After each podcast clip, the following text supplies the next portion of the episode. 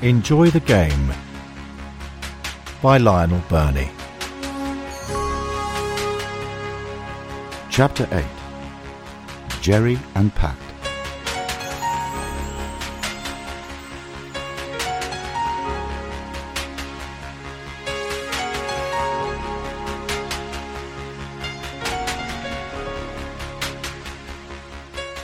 They could thrash the European champions in a one-off cup tie, but in the league Watford were treading water. They were in danger of becoming known as a cup team. Graham Taylor prided himself on trying to win every game, but on their travels Watford were neither ruthless enough nor stubborn enough. The first 15 away trips of the season brought five draws and 10 defeats. Progress was slow, and they still had not lifted themselves out of the bottom half of the second division. Taylor stood by his principles, despite some criticism from the supporters. I could never say to the players, let's go to Cardiff and think in terms of not losing the game. It just wasn't in me to believe in going into a game telling the players, let's just not lose. I could say the words, but I'd sit on the coach all the way down feeling miserable, he said. Some might argue that feeling miserable on the coach travelling to an away game was preferable to feeling miserable on the way back but Taylor would not compromise. Reaching the quarter-final of the FA Cup the previous season, and now the last eight of the League Cup, had boosted Taylor's transfer budget, so it was time to add some fresh blood. In November 1980 he signed three players, one from each of the North London Giants, and the other from third division Oxford United. Taylor also tried to sign a young defender from Bristol Rovers called Gary Mabbutt, but felt the asking price was too high. The three players who did join would all be instrumental come the big push. Les Taylor was first to arrive. It was not a glamour signing, but Taylor was perfect for the engine room. Graham Taylor swapped striker Keith Cassells and £100,000 for the 23-year-old midfielder who had been made Oxford's captain at the age of 21. When I heard Watford had made a bid, I looked in the paper to see where they were, he says. They were sixth from bottom but a division higher, so it was a progressive step. I'll be honest, at the time, I was thinking that if I did well at Watford, I might get a transfer on. I was moving to better myself and play at a higher level. I had no idea how it would turn out. Graham really sold the club to me, but what was attractive to me was that he wanted to play attacking football. If we could win 5-4, Graham would be happier than if we won 1-0. I had played against Watford and they thrashed us. Ross Jenkins scored four. They were very direct, but when you've got a guy who's six foot four inches tall and can pluck it out of the sky like Ross could, you'd have been stupid not to play it to him. They completely overwhelmed us that day. I was always a very energetic player. I could run all day, but they really made life hard for you. My starting wage was about £250 a week, but there was a good win bonus and a crowd bonus for anything more than 15000 I was never thrown by money, but I thought that if we won a few games, and we did it playing attractive football, there might be a few bonuses in it for me. Taylor played on the right-hand side of midfield for Oxford, but wanted to play in the centre. His first game was against Luton Town at Vicarage Road on a Tuesday night. There was a big crowd and a spicy atmosphere. I started on the bench, which didn't worry me, he says. Luton scored early and were leading 1-0 at half-time. Taylor replaced Callaghan at half-time, and playing on the right, he was presented with an early chance to make himself the hero. Malcolm Poskett absolutely hammered the ball across the face of goal. I was right on the line. There was nobody there. The goalkeeper was out of position. But the ball came across so quickly it went between my legs. I could have equalised against Luton. That would have been a good start. After the match, the manager had a quiet word with his new signing. Well, one thing's clear. You're not a right winger, are you? He said it in the right tone and in the right way, and I was quite pleased because I wanted to play in central midfield anyway, says Les Taylor. I was not quick, but I was a clever player, and I worked hard. The next match against Blackburn, I played in the middle of midfield, but I just couldn't get into the game. He substituted me, and I was thinking, hey, maybe I'm not quite as good as I thought. After that, we had the League Cup games against Coventry, I was cup tied so couldn't play, and after that he wanted to keep his cup side so I didn't play for a few weeks. As a result, it took me a while to get settled in. Two Irishmen, one from the red half of North London, The other, from the lily-white half, arrived around the same time. They were each a statement of intent. Gerry Armstrong cost Watford a quarter of a million pounds, the most the club had spent on a player. Pat Rice had been captain of Arsenal. I hope this proves to the fans and the players that we are going to try to become a leading club, Taylor told the Watford Observer. Armstrong was 26 years old and had represented Northern Ireland 27 times, but he had the raw, unpolished enthusiasm of a younger man because he was still relatively inexperienced. He didn't play his first organised game of football until he was 17. Had he not been banned from Gaelic football for fighting, he might never have played soccer at all. Fights used to break out all over the pitch in Gaelic, he says. When something kicked off, you wouldn't stand there and watch. You had to keep your eyes on your nearest opponent, because if it broke out over there, it was a cue to fight everywhere. Armstrong shakes his head in bemusement. It was a very confrontational game, but it was fun. I loved it. But if you break a guy's jaw in several places, they will suspend you he says of the incident that led to him switching sports. The incident was nothing particularly unusual, he says, except that he had a plaster cast on his hand to protect an already broken knuckle. Armstrong went up to catch the ball and was flattened by two opponents. As he crashed to the ground, one of them landed on his injured hand and his temper snapped. Instinctively, Armstrong threw a punch. The plaster cast broke his opponent's jaw, and Armstrong was given a six-month ban. Soccer was considered a bit soft on the streets of Belfast, and apart from a kickabout in the street, Armstrong had never played the game. After being suspended from Gaelic, he started playing football for St Paul's Swifts, then moved up to Cromac Albion before being spotted by Bangor, who played in the Irish League. As soon as he started playing soccer, he decided he wanted to be a striker. That was the best position because he could make a name for himself. Armstrong was quick, full of running, Playing on the huge Gaelic pitch meant I had loads of stamina, and he was fearless in front of goal. If a shot went high or wide, it didn't matter because another chance would come along in a minute. Armstrong made his debut for Bangor at the age of 18. Old habits die hard. I made my debut as a sub, he says. I came on with about 20 minutes to go. I lasted 10. The score was 1-1 when Armstrong went on. I took the ball past the centre half and put it into the net to make it 2 1. The centre half said to me, Next time you go by me, I'm going to do you. When you've played Gaelic, you're programmed. If someone says they're going to do you, get your retaliation in first. So I whacked him and got sent off. Bangor's manager, Bertie Neal, tore Armstrong to pieces but persisted with him because he could see potential.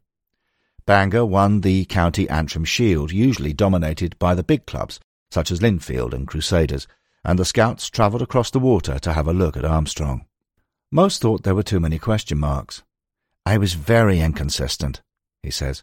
I didn't really get to grips with the offside rule. In 1975, Tottenham Hotspur's manager Terry Neill did take a chance on Armstrong. He was 21, but realised he was behind many of the much younger youth team players in terms of technique. I would do extra training with the youth team to work on my skills. We had to chip the ball up into a circle painted about eight feet up on the wall. Then control it on your chest and volley the rebound into the goal. That was tough for me because I'd never done anything like it. One day Peter Shreeves, the coach, asked Glenn Hoddle to give us a demonstration. Hoddle was three years younger than me. He said, Which foot do you want me to hit it with? Shreeves said, Whichever you want. Glenn said, OK, I'll chip it in with my right, then volley it with my left. And that's exactly what he did. There was an elegance and poise about him that made it look so easy. I thought, holy shite, how am I going to follow that? And this lad's three years younger than me. It made me determined to keep working, until I could do it almost as well as Glenn.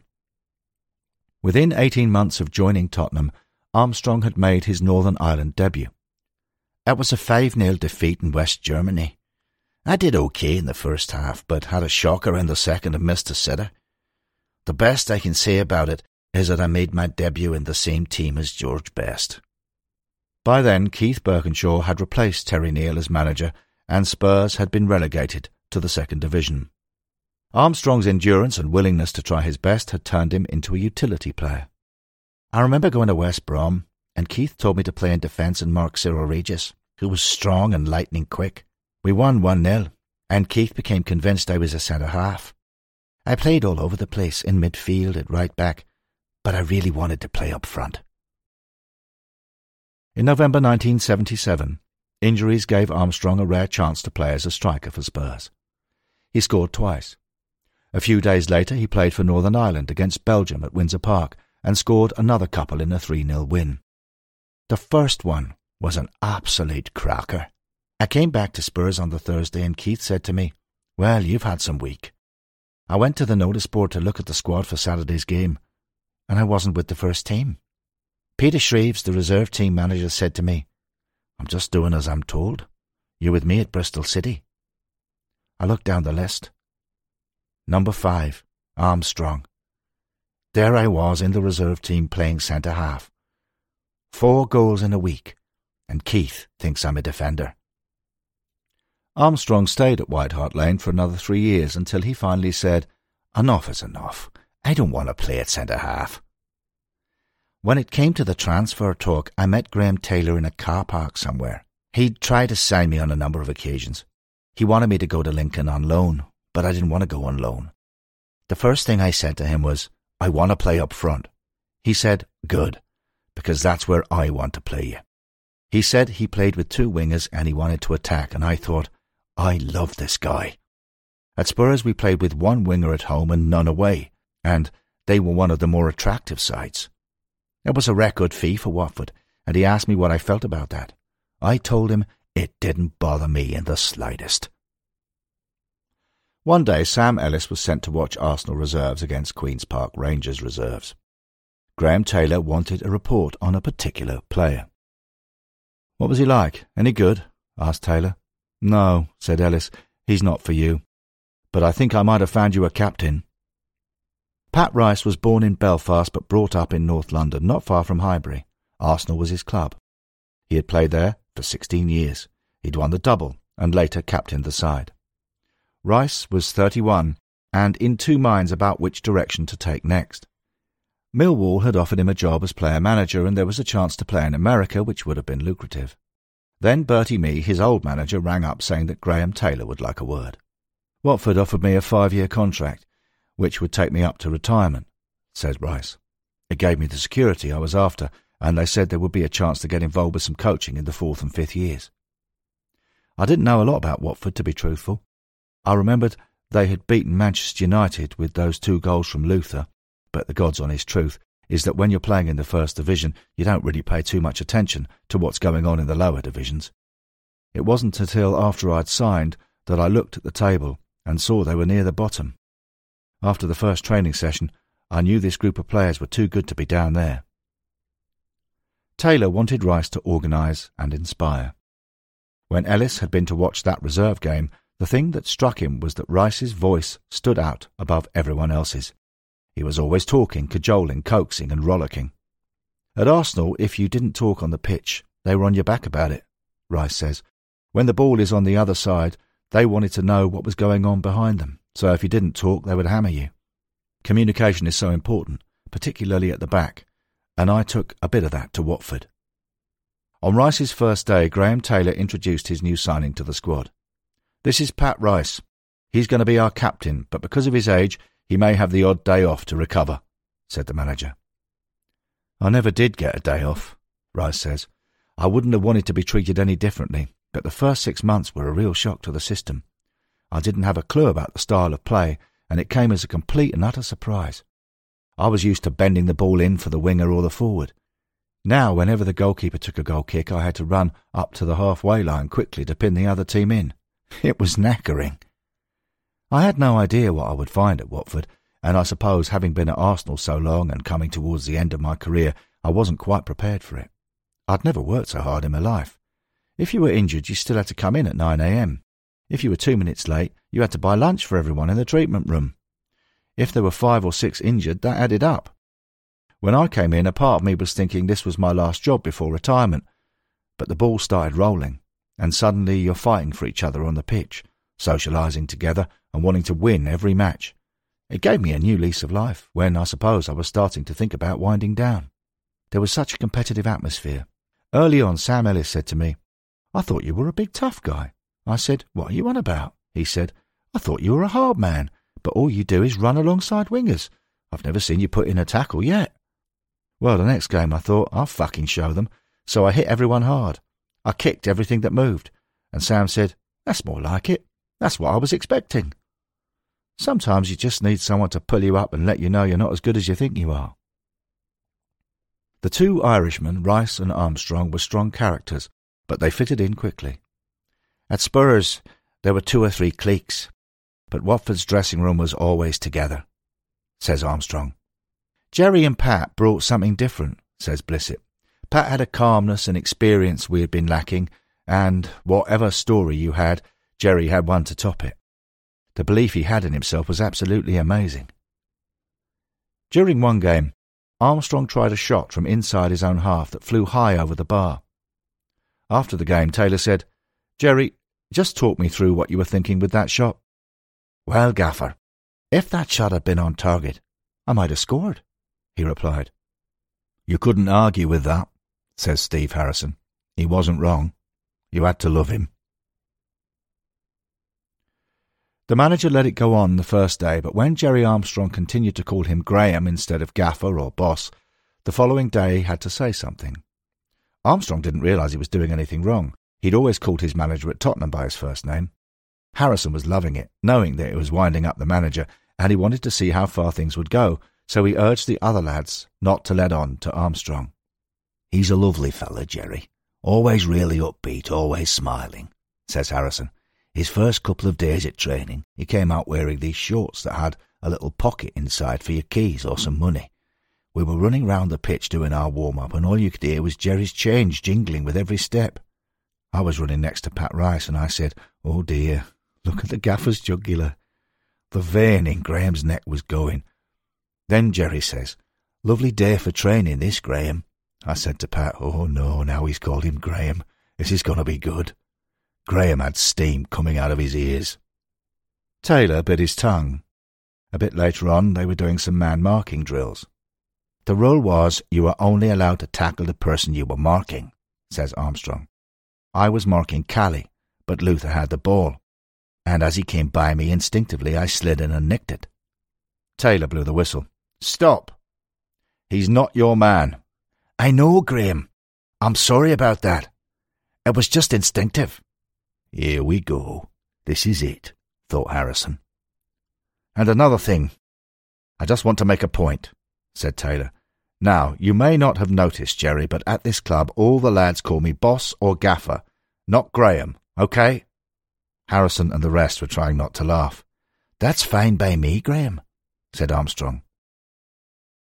I wasn't trying to be clever, it just slipped out, says Armstrong now.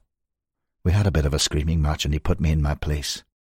He was my boss, and he was a very good boss, and it was a while before I called him Graham again, that's for sure. Even after I left the club, he was still the gaffer. The League Cup run came to an abrupt end at Highfield Road. Watford led Coventry City 2 1 in the fifth round match at Vicarage Road, but conceded an equaliser and had to travel to the Midlands for a replay. On the Saturday between the two Coventry games, Watford beat Notts County 2 0. Although he kept a clean sheet, it was a match that marked the end of Eric Steele's run in the team. I couldn't believe he left me out for the Coventry replay, he says. I didn't agree with him, but I respected Graham, and that was his decision. Taylor had decided that Steve Sherwood deserved another chance. Of the two goalkeepers, he felt Sherwood had benefited most from a spell of coaching from Alan Hodgkinson, the former England international. The two goalkeepers were very different.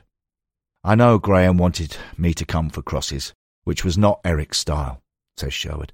Eric would wait for the header or shot to come in and then make the save. I think Graham wanted me to impose myself on the penalty box a bit more and come for crosses. Eric also used to throw the ball out from the back, whereas I could kick it a long way, which was something else Graham wanted. I was perhaps a bit too eager in that game and probably tried too hard to do the things I knew the manager thought I could do better than Eric. Watford were buried. 5 0. Coventry centre forward Mark Hateley was a menace all evening, and after picking the ball out of the net a fifth time, Sherwood thought, God, this is a disaster. I've blown my chance. We had a team meeting after that game, says Rice. Graham's meetings were legendary. He did all the talking and you did all the listening, but to be fair, he picked his moments to point out a few facts. There was maybe a feeling that they'd beaten all these teams from the First Division in cup matches and that it was going to happen again. But Coventry reminded them that if you take your foot off the pedal, you get punished. It was the kick up the backside we needed. Watford's league form began to improve and lost only four of their last 20 league matches. We had a great run, says Les Taylor. You could see that the mix of the team was right, and I started to feel that we could challenge for promotion. There was a hunger at Watford, whereas at Spurs there was a bit of a swagger, says Armstrong. We were very fit, and the manager told us that teams would begin to tire in the last 15 minutes and the chances would come. When he tells you that week after week and it keeps happening, you have this belief that drives you on. You want to be fit and hungry, to take advantage when the opponents are starting to tire. Rice's experience gave the defence a solidity it lacked. Signing Pat was a masterstroke, says Ian Bolton. People said he'd get murdered because of his lack of pace, but the first five yards were in his head. He never got taken to the cleaners once. His positional sense was inspirational, and the rest of the defence benefited. When you have been captain of the Arsenal, you've seen most things, says Rice. But I was shown something new at Watford.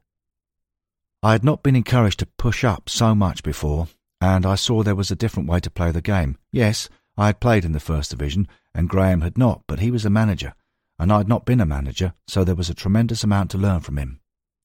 After Christmas, we beat near enough everybody, and there was this feeling that we didn't want the season to end. We thought we were just starting something. Taylor was determined to keep squeezing his players to see how much they could give. After a 2-1 defeat against Preston North End at Deepdale one Saturday in February, the team travelled home on the train while Taylor sat in simmering silence. We had absolutely murdered Preston, says Armstrong, but they had scored the goals and we hadn't. We got off the train, and Graham called a meeting on the platform. Right, said Taylor. I want everyone at the training ground tomorrow at 9am in their kit. That performance was not acceptable. Chelsea must have been away because a load of their supporters got off a train, says Rice. They were saying, Go on, Graham, give them some stick, lay into them. And he did lay into us. Armstrong says, I thought, Jesus Christ, we murdered Preston. They had three shots and scored two, and now we've got a train on a Sunday. Sam Ellis rang me the following day and told me that Graham would do things like that to see how we reacted. After spending their Sunday running, Watford played Red Star Belgrade in a friendly on the Monday night. Two days after that, Taylor took a full strength side to play a reserve team fixture at Wimbledon. Watford won 6 0 with Blissett scoring three. We rang Wimbledon in advance, and had they not wanted to face a full strength team, we wouldn't have taken one, said Taylor. It was not a punishment, it was a chance to bed in a new look team. Slowly the side began to take shape, with Rice organising the defenders, Les Taylor's bustling combativeness in midfield, and Armstrong getting the hang of the runs up front. Around that time, Ken Furphy, the former Watford manager who was now in charge of the Washington diplomats in the United States, made a bid for Ross Jenkins, and Taylor let him go. Jenkins had broken his ankle in a match at Swansea just before Christmas and had struggled to regain fitness. Taylor thought a spell playing in the States during the spring and summer would help. Taylor also dropped Ray Train suddenly. Train had played 71 consecutive league games in the second division without even being substituted, and looked to be part of the furniture, so it was a surprise to see him replaced. During those games, we have not operated in the top half of Division Two, Taylor said at the time. I am not saying Ray is the reason for that, but I am looking to build a team to go on. Wilf Rostron was one of a number of players put on the transfer list. Why did Arsenal and Sunderland let Wilf go? asked Taylor. Wilf has settled for the fact that both clubs appointed new managers who didn't see him as their predecessors did. But let's have a look at it. Maybe it is a matter of consistency. When Watford defeated Sheffield Wednesday on May the 2nd, 1981, they moved into the top half of the second division table for the first time. Victory over Wrexham on the last day hoisted them to ninth, the club's highest ever finish. The groundwork for a promotion challenge had been laid.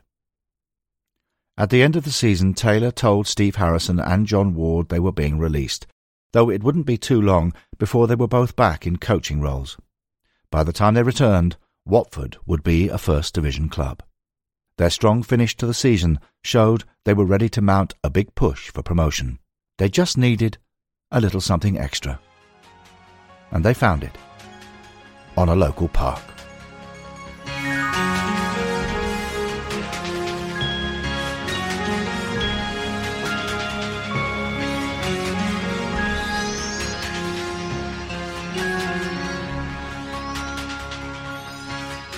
End of chapter 8.